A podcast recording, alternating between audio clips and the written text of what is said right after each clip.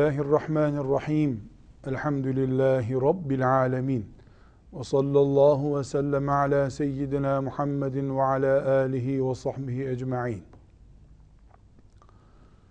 Değerli izleyiciler, Resulullah sallallahu aleyhi ve sellem Efendimizin hadisi şeriflerinden Müslümanla sabrı birleştiren noktanın hangi açılardan, hangi önem noktalarından Müslümanı bağladığını ve dinini, insanlığını nasıl etkilediğini anlatan hadisi şerifleri okuyoruz.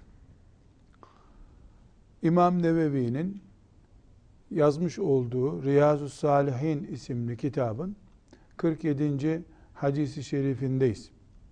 Bu hadisi şerifte de Resulullah sallallahu aleyhi ve sellem Efendimiz sabrı ve sabrın gerekli hale geldiği temel meselelerden birisini bize izah edecek.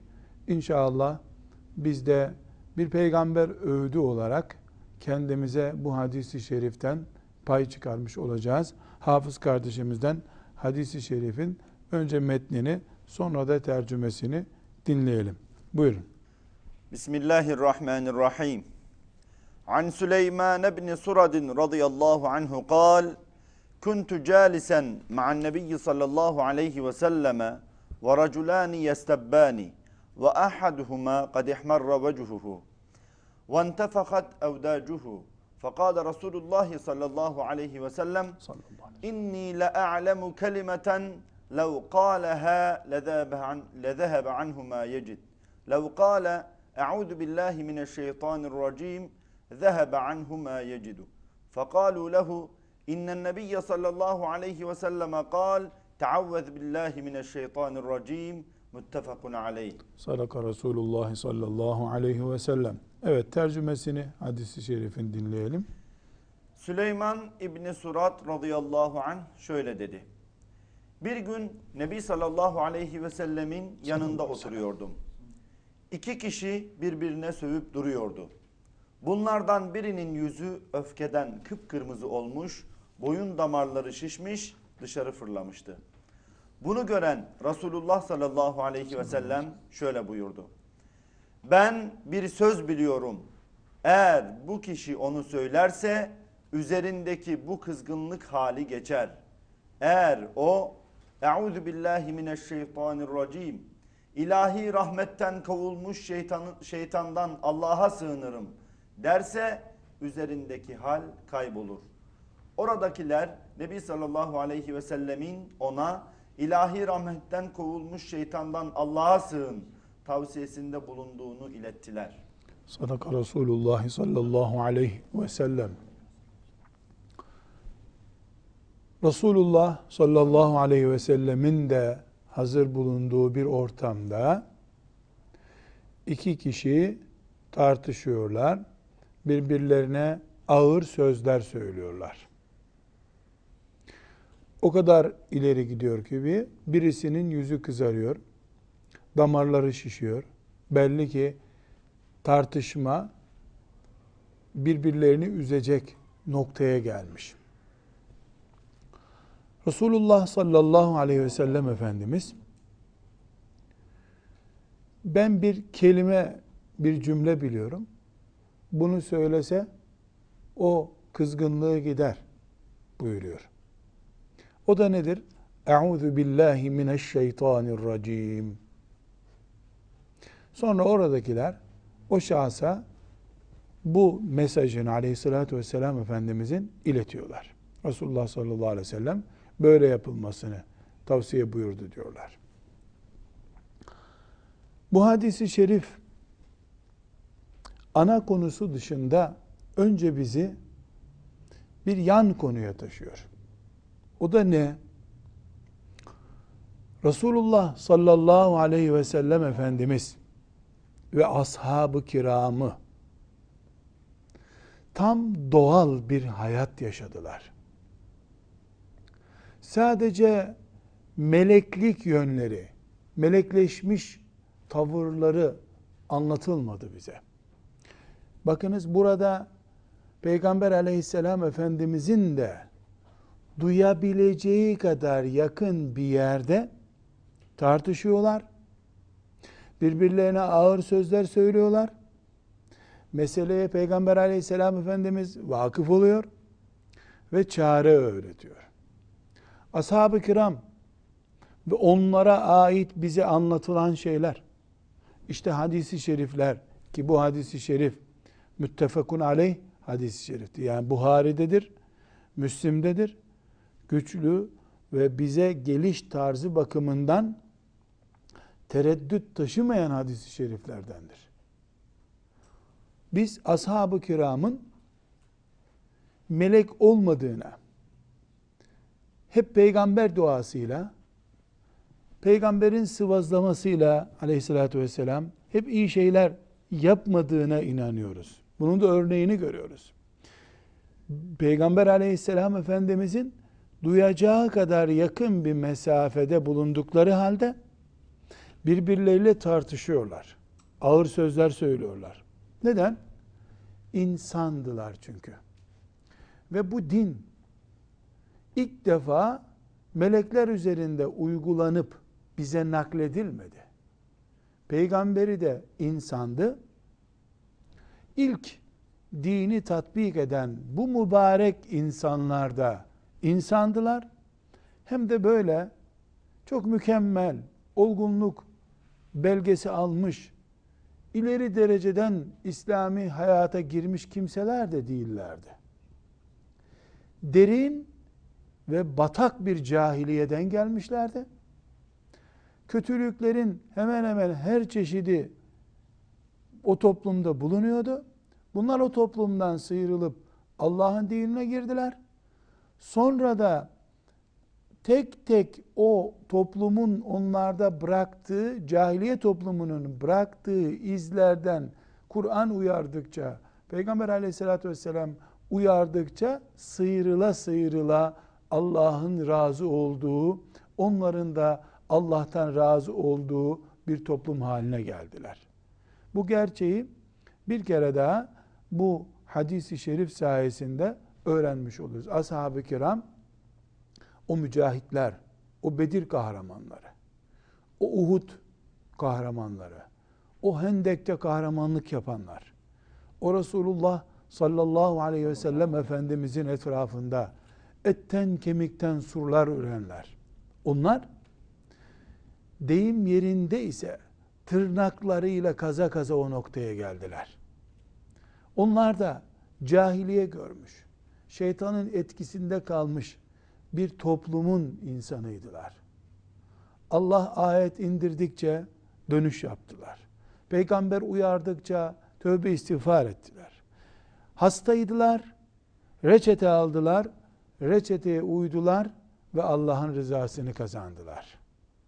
Seçilmişlikleri sadece zaman açısından doğru. Zaman olarak çok nasipli insanlardılar. Resulullah sallallahu aleyhi ve sellem Efendimizin bulunduğu bir zamanda Müslüman oldular. Onun dışında özel bir torpil görmediler. Özel bir alaka görmediler. Belki de ilk olmanın verdiği zorluk açısından bakılırsa ağır yüklere bile onlar katlandılar. Allah hepsinden razı olsun. Bu hadisi şerif bu gerçeği bize hatırlattı. İkinci hatırlattığı şey bu hadisi şerifin Resulullah sallallahu aleyhi ve sellem Efendimiz iki Müslümanın tartışmasına birbirlerine ağır söz söylemelerine şahit oluyor. Hemen neyi hatırlatıyor? O iki Müslümanın tartışmasının kaynağını hatırlatıyor. Kaynağı nedir? Şeytandır. Çünkü şeytan birbirleriyle barışık, huzurlu iki Müslümandan hoşlanmıyor. Tartışan, birbirlerine hakaret eden, birbirlerine el kaldıran Müslümandan hoşlanıyor. Şeytan Müslümanların tartışmalarını ve dövüşmelerini istiyor. Demek ki şeytanın istediği tarzda bir iş yapan Müslüman şeytanın razı olacağı işi yapan bir Müslüman bulunması gereken konumun dış, dışına taşmış. Düşmanının tuzak kurduğu noktaya doğru kaymış bir Müslümandır. Böyle bir Müslümana tavsiye edilecek ilk şey kimin çiftliğinde bulunduğunu hatırlatmaktır. Nitekim Resulullah sallallahu aleyhi ve sellem Efendimiz hemen Euzu billahi mineşşeytanirracim demeleri bu tartışmayı sona erdirir buyurarak kökü köke nasıl daldıklarını veya bu huzursuzluğun hangi nedenden kaynaklandığını da hatırlatmış oluyor. Aynı anda da çareyi de söylemiş oluyor. Müslüman şeytanın etki alanında bulunduğu sürece kavga da eder. Kötülük de eder. ibadetini de ihmal eder. İnsani kimliğini de yıpratır. Kulluğunu da yıpratır. insani kimliğini de yıpratır. Çünkü şeytanın ilgi alanında bulunmak veya etki alanında bulunmak kendi isteklerin ve iraden doğrultusunda değil, şeytanın yönlendirmesi doğrusu doğrultusunda iş yapmak demektir. Efendimiz sallallahu aleyhi ve sellem hemen acilen reçetesini sundu. Bunlar şeytandan Allah'a sığınmaları gerekir dedi. Çünkü şeytan git seni görmek istemiyorum demekle çekip giden birisi değil. Şeytanı yaratan ve bizimle şeytanı hakkın batılın adamları olarak karşı karşıya getiren Allahu Teala'dır. İmtihan için böyle murad etmiştir Allahu Teala. Böyle plan yapmıştır. Şeytandan insanı kurtarabilecek en acil tedbir Allah'a sığınmaktır. Euzu billahi mineşşeytanirracim bu demektir zaten. Rahmetten kovulmuş şeytandan Allah'a sığınırım demek ama bu deyişi yürekle bağlantılı olarak demek esastır şüphesiz. Ne dediğini bilmeden bir slogan gibi yuvarlayarak Euzu billahi mineşşeytanirracim 40 kere dense bile bir anlam ifade etmediği gibi kurtarıcılık yönü de devreye girmeyebilir.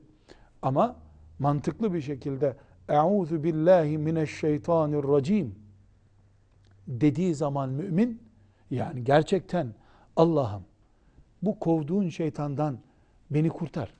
Bunun eline düşürme beni dediği zaman en orijinal kalıbı olarak Euzu billahi mineşşeytanirracim Kur'an-ı Kerim'in de bize öğrettiği istiaze yani Allah'a sığınma, şeytandan Allah'a sığınma tarzı olarak bunu mümin kullandığı zaman sana sığınıyorum Allah'ım beni kurtar dediği zaman Allah şeytandan o mümini uzak tutar. Böylece sinirlenmenin ve gergin olmanın mümin üzerinde yapacağı olumsuz etkilerden kurtulmuş olur. Bu da sabrın içini dolduran uygulamalardan birisidir. Böylece bir hadisi şeriften daha hem ashab-ı kirama ait bir bilgi tazelemiş olduk hem de müminin hoş olmayan, Müslümana yaraşmayan pozisyonlara düşmesini önleyecek bir duayı öğretmiş oldu sallallahu aleyhi ve sellem Efendimiz bize. O da nedir? Mümin sinirlendiğinde, gergin hale geldiğinde Euzu billahi mineşşeytanirracim diyecek. Samimi bir şekilde Allah'a sığınacak. Peki o esnada bu duasının kabul olduğunu nasıl anlayacak mümin? Allah'ın onu koruduğunu nasıl anlayacak? Evet, Allah'ın koruduğuna dair belki hemen bir geri dönüşüm hissetmeyecek mümin. Hemen sinirleri yatışıp özür diliyorum diye karşısındaki alttan alacak hali yok. Belki böyle hissedemeyebilir. Ama o gerginleşmenin nereye dayanabileceğini, belki bir cinayetle sonuçlanıp sonuçlanmayacağını bilmiyorduk biz. O anda Allah'a sığınırsak, belki bir dakika, iki dakika sonra, bazen de hemen kendimize gelip, çeki düzen verip, o yanlış istikamete doğru giden tavrımızdan kurtulmuş oluruz. Nihayetinde aradığımızda bizim akıbeti kötü olan bir işin başında bulunmamaktı. Bu istiaze yani Euzu billahi mineşşeytanirracim sözü samimi bir şekilde söylendiğinde Allah'ın izniyle bu gerçekleşir. Çünkü Resulullah sallallahu aleyhi ve sellem Efendimiz böyle vaatte bulunmuştur. Demek ki sinirlenince, gerginleşince, nahoş bir pozisyonla karşılaşınca Rabbimize sığınıyoruz. Euzu billahi mineşşeytanirracim diyoruz. Evet. Bir hadisi şerif daha benzer bir manada e, okuyoruz. Yani mümin gergin bir pozisyonda ne yapmalı? Bunu öğreten bir hadisi şerif daha okuyacağız. Şimdi e, İmam Tirmizi'nin ve Ebu Davud'un rivayet ettiği bu hadisi şerifin tercümesini hafız kardeşimizden dinleyelim. Bismillahirrahmanirrahim. Muaz İbni Enes radıyallahu anh'den rivayet edildiğine göre Nebi sallallahu aleyhi ve sellem şöyle buyurdu. Gereğini yapmaya gücü yettiği halde öfkesini yenen kimseyi Allah kıyamet günü herkesin gözü önünde çağırır, huriler arasından dilediğini seçmekte serbest bırakır. Sallallahu aleyhi ve sellem. Müthiş ve duygulandırıcı bir e, müjdeyle karşı karşıyayız. Bir insan sinirleniyor. Sinirlendirene bir şeyler yapmayı arzu ediyor. O arzusunu gerçekleştirecek gücü de var. Ama Allahu Teala'nın sabretmeyi emrettiğini ve gücü yeten herkesin kime gücü yetiyorsa onu cezalandırmasını istemediğini bildiği için mümin kimliğini ortaya koyuyor. La havle ve la kuvvete illa billah deyip vereceği cezayı vermiyor. Bunun bir ödülü var. Gücün yettiği halde sinirlendiği zamanda gücünü yet, kullanmayıp sabrını kullanan mümin ödüllendirilmelidir. Bu nasıl bir ödül olabilir? Dünyada ödül zaten alır. Sinirlenmenin ve cezalandırmanın doğuracağı olumsuzluklardan kurtulur. Bu dünyanın e, ödüllerinden birisi. Bu kolay. Ama bir de kıyamet günü. Allahu Teala'nın huzurunda mahşer yerinde ödüllendirilmek var. Mücahitler gibi, şehitler gibi, Allah yolunda infakta bulunmuş zenginler gibi, alimler gibi çağrılıp ödüllendirilmek. Gel, sen filan gün gücün yetmişti de gücün yettiğin halde sinirine hakim oldun, sabrettin, ceza vermedin, tokat atmadın. Sen ödülü hak ettin, mükafatı hak ettin. Gel denmesi herhalde kolay kolay hiçbir ödülle kıyas edilmeyecek. Ancak ahiretin ödülleriyle kıyas edilebilecek muhteşem bir mükafat. Hurilerin ortasında Allah'ın davetine muhatap olmaktan daha güzel ne olabilir ki ödül? Bunu kendimizde uygulayabileceğimiz çok yaygın bir alan ağı var. Bu hadisi şerifi yani cezalandırmaya gücü yettiği halde sabrı tercih eden mümin olmak. Gücün yetmediği zaman sabrı tercih ettin veya etmedin bir şey değişmiyor. Ama gücün yetiyor. Babasın. İki tokat atma imkanın varken sabrı tercih ediyorsun. Annesin. Saçından asılabilirsin çocuğunun. Sabrı tercih ediyorsun. Öğretmensin. İki tokat atabilirsin. Sabrı tercih ediyorsun. Amirsin. Azarlayabilirsin. İsmini çizebilirsin. Sabrı tercih ediyorsun. Şefsin. Affetmeyebilirsin. Sabrı tercih ediyorsun. Güçlüsün. Karşındakine karşı güçlüsün. Muktedirsin. Yapabilirsin. Engelin yok. Sabrı tercih ediyorsun. Baba, anne, öğretmen, amir, müdür, şef sabrı tercih ediyorsun. Bu Allah'tan karşılık buluyor. Ne zaman karşılık buluyor? Ahiret günü. Halim ne olacak diye endişeyle kıvrandığın gün Allahu Teala seni çağırarak ve çok hoş bir ortamda çağırarak seni mükafatlandırıyor. Sabrın dünyada görülen güzel karşılıkları yanında asıl karşılığının ahirette mümin için ne kadar büyük menfaatler getireceğini anlatan önemli bir hadisi şerif daha okumuştuk. Bir başka hadisi şerifi yine Resulullah sallallahu aleyhi ve sellem Efendimizin sabır, gergin ortam, sinirlenme vesaire gibi pozisyonlarda ne tavsiye buyurduğunu anlatan bir başka hadis-i şerifi daha hafız kardeşimizden dinleyelim. Bismillahirrahmanirrahim.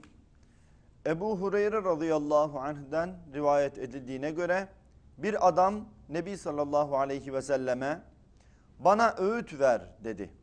Peygamber sallallahu aleyhi ve sellem de ona kızma buyurdu. Adam dileğini birkaç kez tekrar etti. Peygamber sallallahu aleyhi ve sellem de her defasında ısrarla kızma buyurdu. Ashab-ı kiramın günlük tavırlarından birisi bu. Efendimiz sallallahu aleyhi ve sellemi nerede uygun pozisyonda bulsalar soru sordular, öğüt istediler, nasihat istediler, dertlerini anlattılar, çare umdular. Yanında sessiz durup bir ayet iner de onu öğrenirim diye beklediler. Bir şeyler kapmaya çalıştılar. Ebu Hureyre radıyallahu anh'ın rivayet ettiği bu hadisi şerifte de adam geliyor, nasihat istiyor. Nasihati ne diye istiyor? Burada bize aktarılan bölümünde hadisi şerifin şu konuda nasihat istiyorum diye bir ayrıntı yok. Bana nasihat et ya Resulallah diye ortadan bir söz söylüyor. Efendimiz sallallahu aleyhi ve sellem mesela e, bize bir çocuk gelse bana nasihat et dese bir kelimelik cevap vermeyiz biz. Resulullah sallallahu aleyhi ve sellem bir kelime söylüyor. Kızma diyor. Kızma. Sinirlenme. Halbuki biz cevabımız şöyle birkaç sayfa olurdu herhalde. Bir, güzel abdest al, güzel namaz kıl, şöyle et, zekat ver. İslam'ı bildiğimiz kadarıyla özetlerdik. Resulullah sallallahu aleyhi ve sellem Efendimizin de öyle yaptığı oldu. Geniş bir abdest tarif ettiği oldu. Ayetleri tarif ettiği oldu. Ama burada Ebu Hureyre radıyallahu anh'ın gözü önünde cereyan eden bu olayda Efendimiz sallallahu aleyhi ve sellem 3-4 harften oluşan tek kelime kullanıyor. Kızma diyor. Adam yani uzun bir nasihat beklediği belli. Tekrar soruyor. Ya Resulallah bana biraz nasihat et diyor. Kızma diyor Efendimiz sallallahu aleyhi ve sellem. Tekrar soruyor, tekrar soruyor. Her seferinde kızma diye cevap veriyor. Burada ince bir işareti de görüyoruz. Bir peygamber sana kızma diye bir nasihatte bulunuyorsa evine gidip senin acaba neyi mi gördü de bana böyle nasihat etti diye derin düşünmen gerekir. Kalkıp iki defa, üç defa, dört defa aynı soruyu bir peygambere sorarsan kızma kelimesinin ilk söylendiğinin tam yerine oturduğunu gösteriyor. Tam yerine oturmuş bu. Demek ki tam isabetmiş bu. Kızmaman gerekiyor. Ortada gergin olmadan bulunman gerekiyor.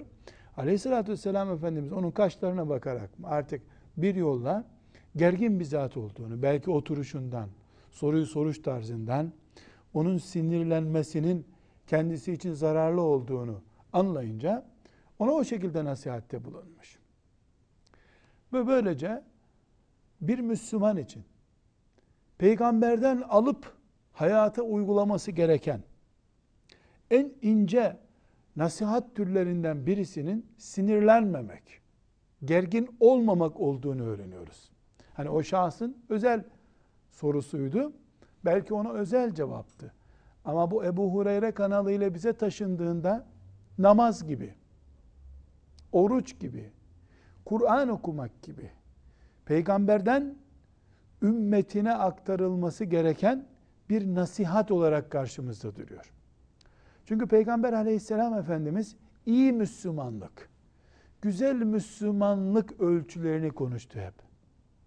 Namazı anlattığı zaman iyi Müslüman olmamız için anlattı. Orucu anlattığı zaman, cihadı anlattığı zaman, ebeveyne itaati anlattığı zaman iyi Müslümanlığımızı vurgulamak için anlattı. Bu zata da kızma diye nasihat ettiği zaman da iyi Müslüman olsun diye onu söyledi. Hayat standardı gibi İslam standardını yükseltmek için. Bunu biz kendimize yansıttığımızda ne görüyoruz? Demek ki iyi Müslümanlığın gereklerinden biri gergin olmamaktır. Sinirlenmemektir. Elbette burada bir parantez açmamız gerekir. Sinirlenmemekte, hiç sinirlenmemek mümkün değil. Ama sinirlenilen şey değmeli. Müminin yüzünün kızarmasına, sesinin yükselmesine, abdest alıp kendisini teskin etmesine değmeli. Bu değme ne için olur? Allah'ın dinine ait mukaddes bir şey için olur. Hayati değer taşıyan bir şey için olur. Can için olur. Yüksek bir düzeyde bir rakamı olan bir mal için olur. Ama eften püften şeylerden dolayı mümin gerginleşmez, sinirlenmez, bağırıp çağırmaz. Bu peygamber öğüdüdür.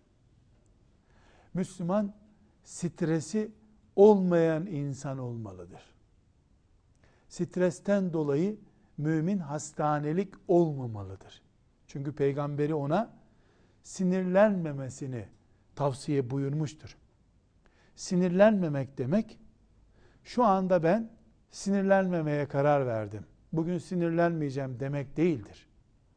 Sinirlenmemek için sinirlendirecek, gergin hale getirecek ortamda bulunmamaktır. Sebepleri gidermektir kızmamak, gerginleşmemek. Karar verip bundan sonra sinirlenmiyorum demekle sadece biraz daha sinirlenmiş olur insan. Çünkü o kararını kaç dakika uygulayıp uygulayamayacağın belli değil. O kararın bile sinirlenmene neden olabilir. Niye böyle dedin diye çocukların takılır, o anda sinirlenirsin. Onun için sinirlenme sözünde sinirlenecek pozisyonlara dikkat et cümlesi vardır.